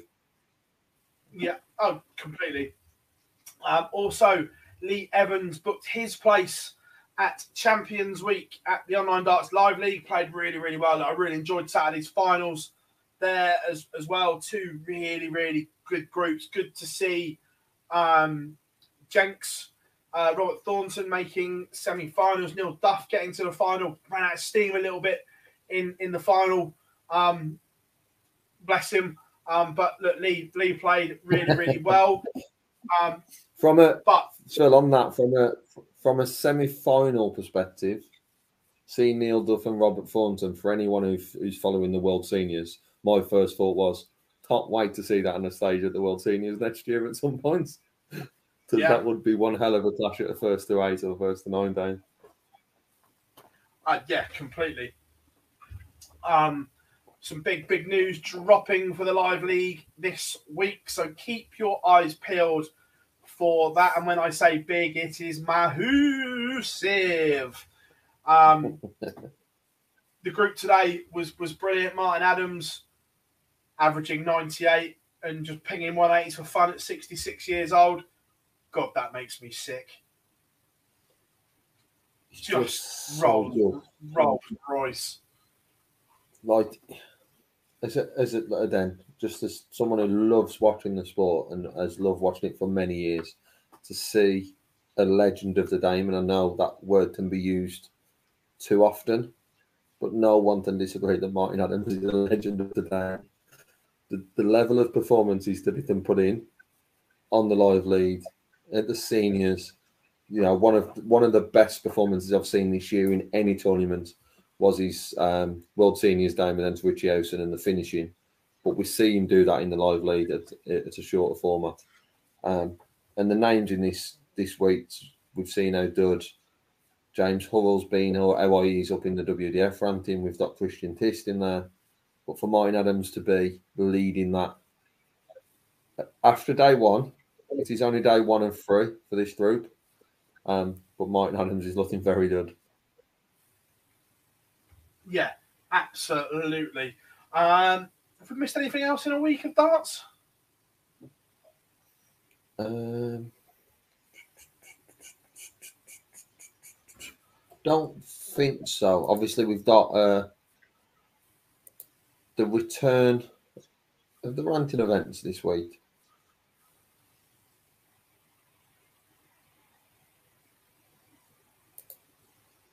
Yes, Euro So- action Yeah. returns. To Budapest. Yeah. Um, uh, Daniel, I'm not sure how many will withdraw from this weekend, but certainly in coming weeks, the top players have already said they're not going to play in all three Euro Tour events coming up. Uh, MVG has already said he's missing Jena. Gerwyn Price is missing Belgium. Um, I think there'll be a few more that potentially do the same and won't play in all of them, Boycey. Yes. Uh, yeah, without doubt. Especially you, you look at some of which have travelled the past month, um, haven't really been home at all. Um, I'm sure I've seen Joe, you know, still waiting to return back on his socials. There's a a few of which will need to just make make sure they're managing the downtime correctly. It's not just about having a rest. They still need to then prepare for the World Series finals, European Championship final, Grand Prix, Grand Slam. So it's not just about the time away from the ball, but it's making sure that you pick and choose the right events to go to. But some very, very interesting names and players that I'm looking forward to seeing this weekend from both a tour card qualifier to even some of the other ones like we did see uh, Thibaut competing this weekend. You've got the likes of Josh Rock and Talon Reed who have done through the tour card qualifiers, and obviously your big names within that top 16. So it is going to be good to see the uh, Euro Tour back up and running this weekend. Um, yeah, absolutely. And um, Tommy, I don't know. Um, it's been quiet on that front, but it'll be interesting to see if Peter Wright's fit to play this week. Yeah, he, he's the one name who, if anyone's going to withdraw, it would probably be Peter, just because we haven't sort of seen any sort of update. But fingers crossed, after missing all the World Series events, that we'll see Peter back um, this weekend. Does it, with the World Series of Darts finals just a few weeks away, as much as we've spoke about a rest for some of these players, some of them need that time on the board, and Peter Wright will be one of those after a month off. Yeah, well, the, the field is set. The, the qualifiers are done. So this is the Euro Tour lineup.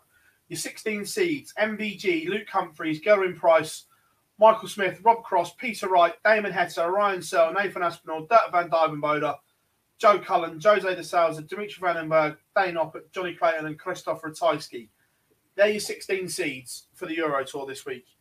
Then your tour card qualifiers are Nathan Rafferty, Jeff Smith, Dave Chisnall, Josh Rock, Callan Rydz, Ryan Meikle, Daryl Gurney, Rowby-John, uh, Stephen Bunting, Boris Krcmar, Martin Lukeman, William O'Connor, Darius Labanauskas, Simon Whitlock, Ted Evetts, Raymond Van Barneveld, uh, Chris Dobey, Jeffrey Deswan, Madars Razma, Rusty Jake, Gabriel Clemens, Jim Williams, Ian White, and Brett Claydon.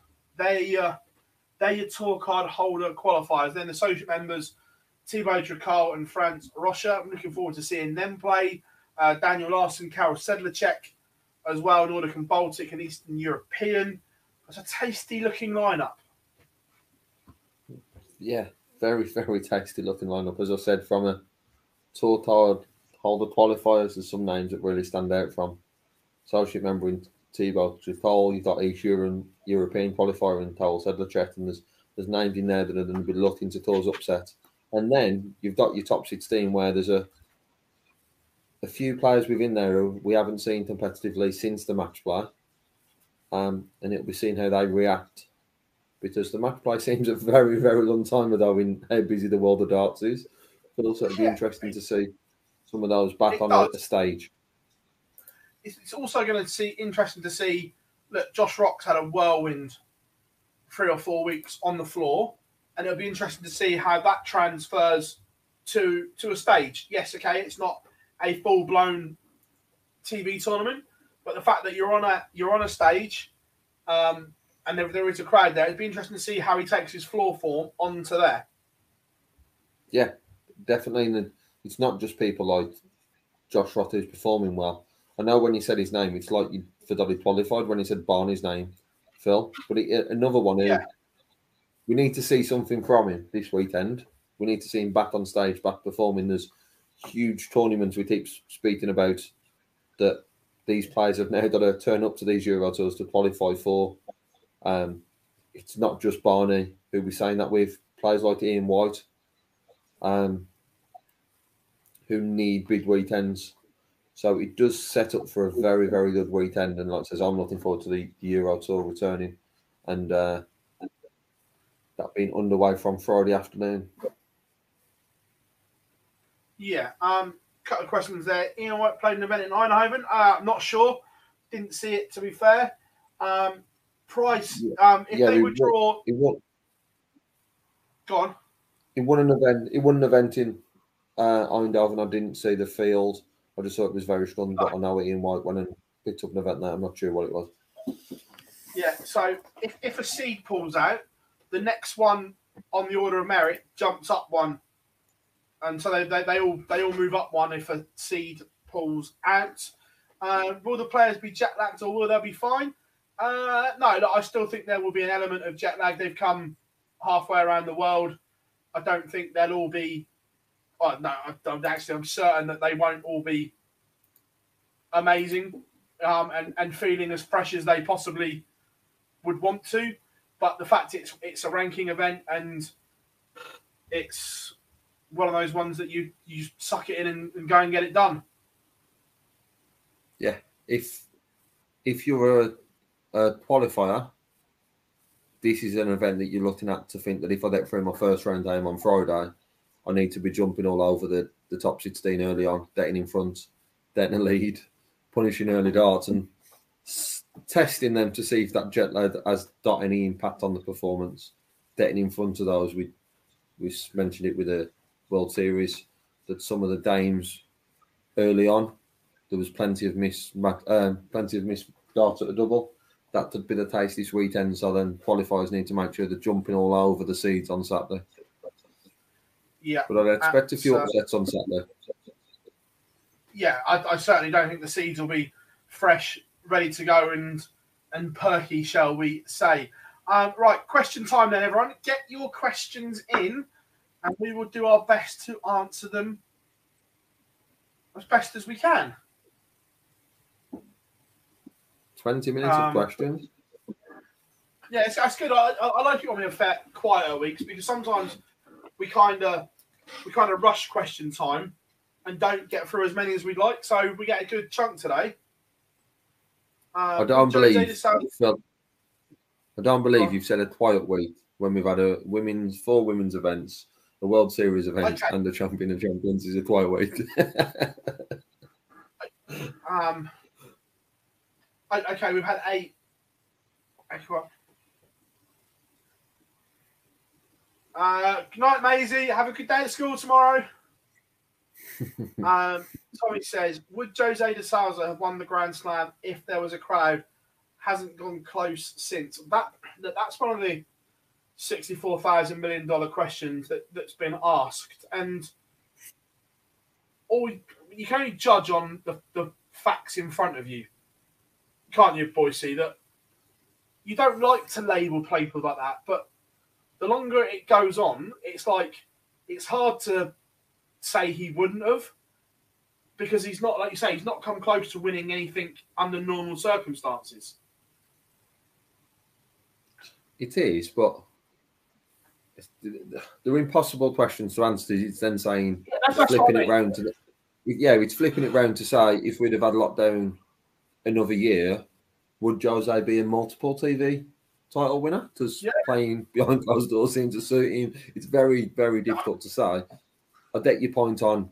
We haven't seen anything since then to, to think that he would, because I'm not sure if he would have. I guess the other question you can sort of ask: Will will he pick up another TV title? Do you think he'll pick up another one? Because at the moment, I'm not seeing signs that he will. Well, the worrying thing for him is he's defending Grand Slam money this year, and he's not even qualified yet.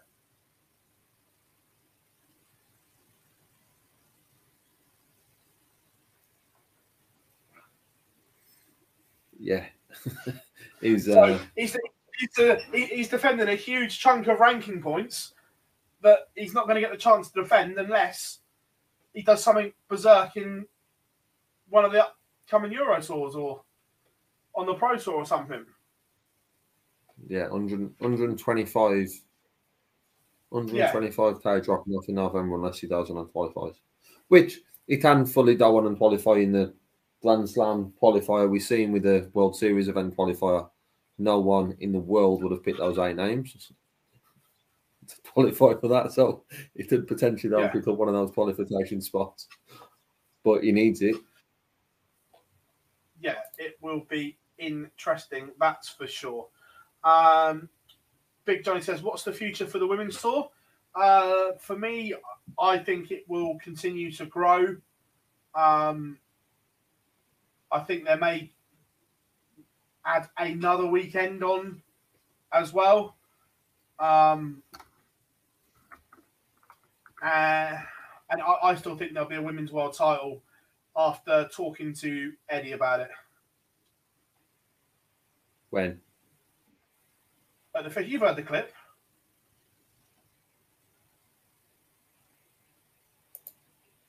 I, I think there will be one. I just said when.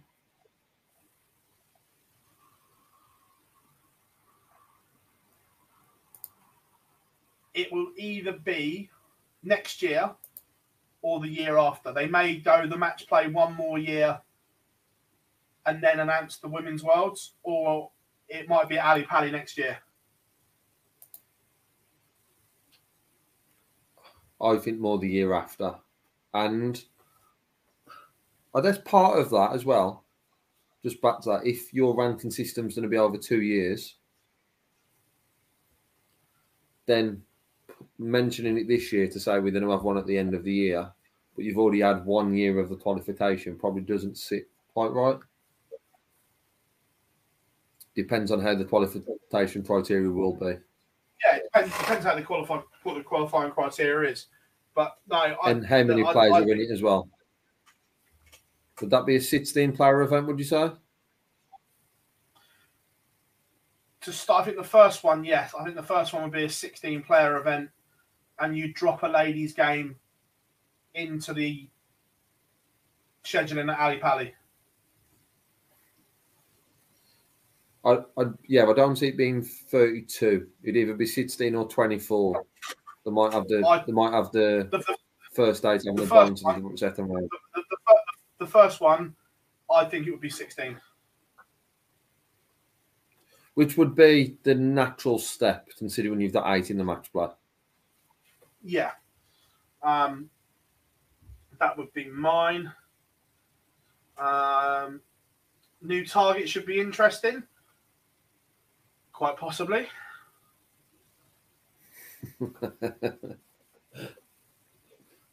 Just a little bit. It's the worst kept secret in darts. I'm not, I'm not going to say it, but it's all everyone knows. Um, in fairness, Joe's been on a floor tournament for a while. No, no, he hasn't. Um, Martin Schindler's wedding at the weekend. Yeah, I, saw- I saw the pictures on social media. Um, congratulations to Martin and his partner, James. When will Bully Boy win a major? I'm still going. He'll, he'll win one this year. Just going to keep saying this year all the time. He doesn't win one this year. And and I'm just going to follow that up with that's not anything aimed at Michael Smith. That's because I'm struggling to see anyone past Michael Van Doorn and Gerwyn Price picking up any of the biddings at the minute as the pair of them look so good. There may be one winner outside of those two, but out of the four or five that we've got, I didn't see them He'll either win the Players' Championship finals or the European Championships.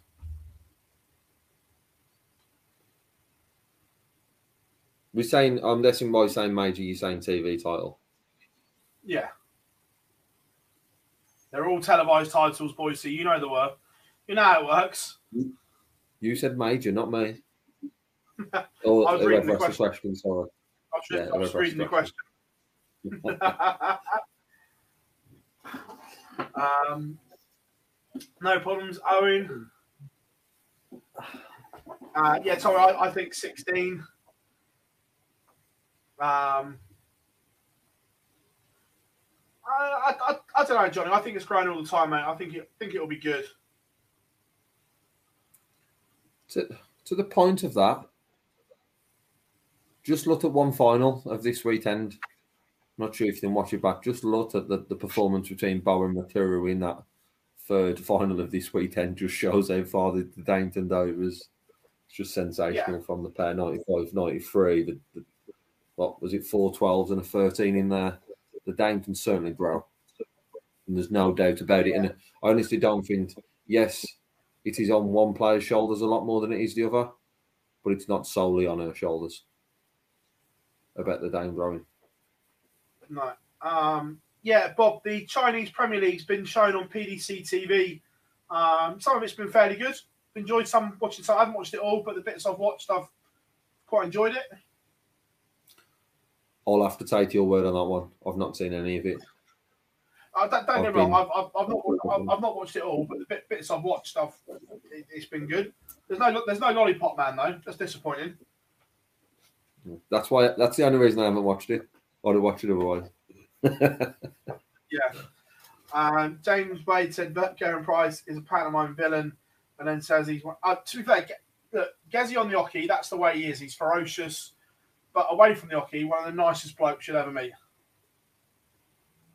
Uh, I've had, I've had the pleasure of meeting him a couple of times, and Yeah, can't have a bad word to say about him. What he does on the oche, and what he does on the oche, probably 95 percent of the time, probably even a little bit higher, is for me spot on. There's just the odd occasion where he does something untowards. Um, but yeah, on the oche, absolutely superb. Um, does Mardle or Lloyd plan on doing the seniors? Um, I know, I know they will be asked. Um, I, I don't know is the honest answer. Um, Um, I expect to see one more so than the other one willing to do it.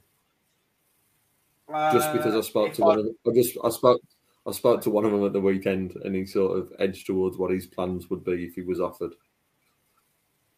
I don't think he's got a lot of enthusiasm for playing anymore, has he? no, not not a fat lot. But it was nice to see him. It was nice to see him on the stage on Saturday, throwing. a- Yeah. Um, do you remember John, um, John Lowe flogging the anti-board, the antibacterial board spray? Yeah, one of the funniest things I've ever seen in my life. That and his go faster darts when Wayne was just absolutely trolling him on social media, asking him for data. how they went faster. Mr. Mr. John Lowe. Um, yeah, the, the John Lowe bacteria spray. yeah, remember it well, Johnny. It was um one of the funniest ones. Um, Brendan says totally come round to Gezzy's interview, show him in a good light. Yeah, on, honestly, he's got he's got a wicked sense of humour and he's just a generally nice guy. Um, and people have also got to remember is um, the the celebrations have always been there from day one. It's not a new thing. It's just been highlighted as he's got as he's grown up the rankings. They've been there since day one. Yeah, it, it's just the fact when he first broke onto the scene, we've seen him at certain TV events, and now we're seeing him in every event. So we've seen it every week, give or take. Where before we've seen it four, five, six times a year on TV. If Yeah. you if you see someone do it every week, it's going to be more in your mind than it is if you see it once or twice. So it's no different. It, it hasn't really changed. If anything, it's probably got a little bit more mellow than what it was before. if I'm being honest, when it first broke down, it seemed to be louder and more often than what it is today. Yeah. Um, Bob says, "How good would you say Dan Dawson is compared to Johnny Mack on the walk-ons?" Uh, look, that's a bit of a hard thing to compare. Look, Dan's not Dan's not an MC. He's- He, just, he just does it as a stand-in when he has to. Um, John's the best in the business. Um, but Dan over the tournament, he did very very well. But comparing him to John's really, really harsh because Johnny Mack is so good. But Dan was outstanding in the commentary box in Townsville and Wollongong. And sadly, it was highlighted even more so the fact he wasn't in the commentary box in Hamilton.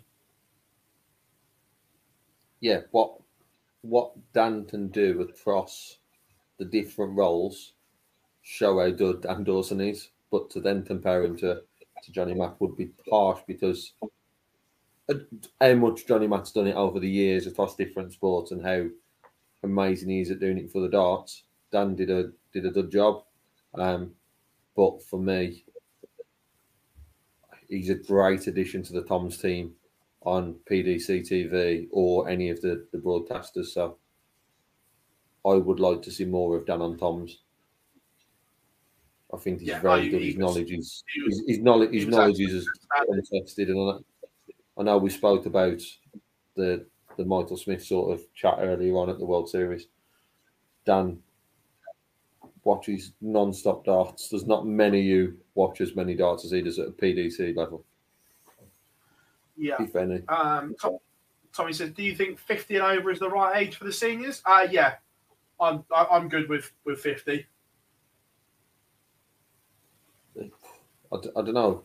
Yeah, I don't know which way you'd move it. If you have it much later, you just got to be careful because you, you have potentially like the John Lowe sort of quality not being way required. If you have it much lower, it'll be it'll be around the same. If you have it much lower, it'll be the same age of what the World Youth Championship is. So you can't drop it any lower. There's only about a five year gap. Yeah. Uh, Dan, Same- do the top eight. Same decade. Same decade, winning the World Youth Championships and the World Seniors. if we drop it lower. Yeah. Um, so, do the top eight getting the Grand Slam seeds? I- I don't know. It's no, it's not the top eight. It's a set. It's a set qualifying criteria because I'm pretty sure, um, and this is Stuart's question at the same time. Right now, Gary Anderson has not qualified for the Grand Slam of Darts. And I'm pretty sure at the moment, the world number five, James Wade, hasn't either. Yeah, so the names that have qualified so far are Peter Wright, Gerwyn Price, Van Gerwen, Joe Cullen, Danny Noppert, Heta and Whitlock, Michael Smith, Dave Chisnall, Ryan Searle, Jonny Clayton are the 11 that are confirmed.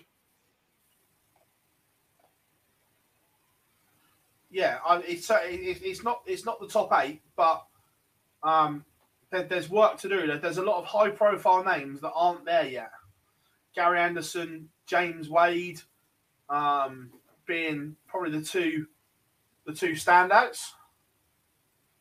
Yeah, uh, and obviously Luton. Jose Jose as well as the, as he's defending the, the, the winners check. I was uh, sorry to add yeah, into that names. Names I didn't mention: Ted Evetts, Nathan Rafferty, and Leonard Gates are also. There's 14 qualified already. Uh, Lisa and Fallon as well through the women's series and the women's match play. Fallon would have through the. Oh yeah, yeah, yeah. Fallon yeah. and Lisa would have. Yeah. I keep forgetting yeah. there's two for the two for the worlds and different criteria for the slam. Yeah. Um, is the Euro Tour on ITV? No, the Euro Tour's on PDC TV um, on Friday afternoon, Sat- uh, Friday afternoon, Friday evening, Saturday afternoon, Saturday, all day, all day Saturday, all day Sunday.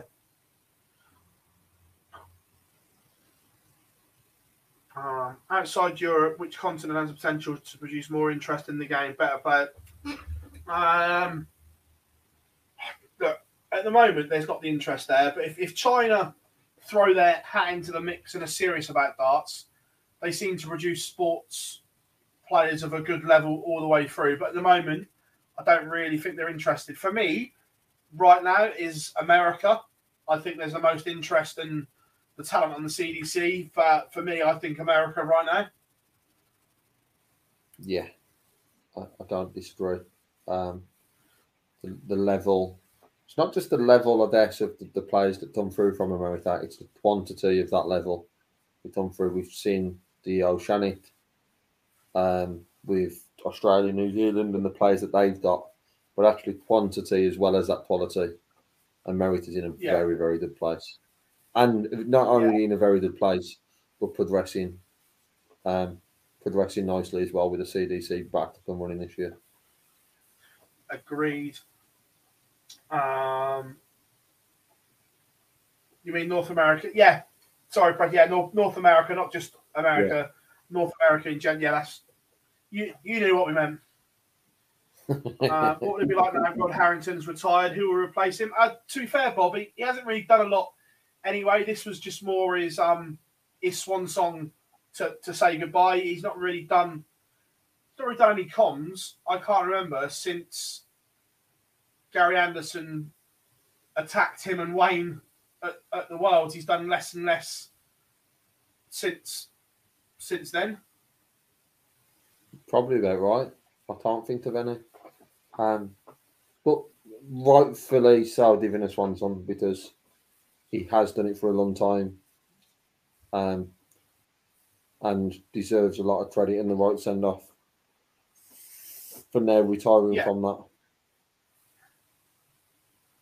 Yeah, um, absolutely. Well, everyone, that brings to an end the, the, the two hours of the live lounge this week. Fabulous show as always. Your support is muchly appreciated. We will be back as a trio next week. God, God, God, not gallivanting, and you haven't got any weddings, have you, Boycey? Or United haven't been moved to a Monday night? I don't, I don't do Monday weddings. I don't know where you got that from. If you think of the last person who had one, it wasn't me. So that doesn't count anymore. That's forgotten about. Um, but yeah, I'm here next week, and hopefully Dob hasn't been offered any more freebies, so Dob will be a he's not you know stranging on a freebie. yeah, um, and, and, again some potentially exciting news about the live lounge coming soon. We're just getting some bits and bobs ready, but could be very very, very good, good, as always. But yes. Uh, thank you very much for your continued support. Remember, if you haven't, give us a follow on all social media platforms Facebook, Twitter, Instagram, TikTok. Subscribe to our YouTube channel. We'll turn notifications on and give us a thumbs up. I've been Phil Bars, Lee Boyce for the last two hours here at the Online Darts Live Lounge. Monday night, signing off. Have a good rest of the evening, whatever you're doing, and we'll see you all next week.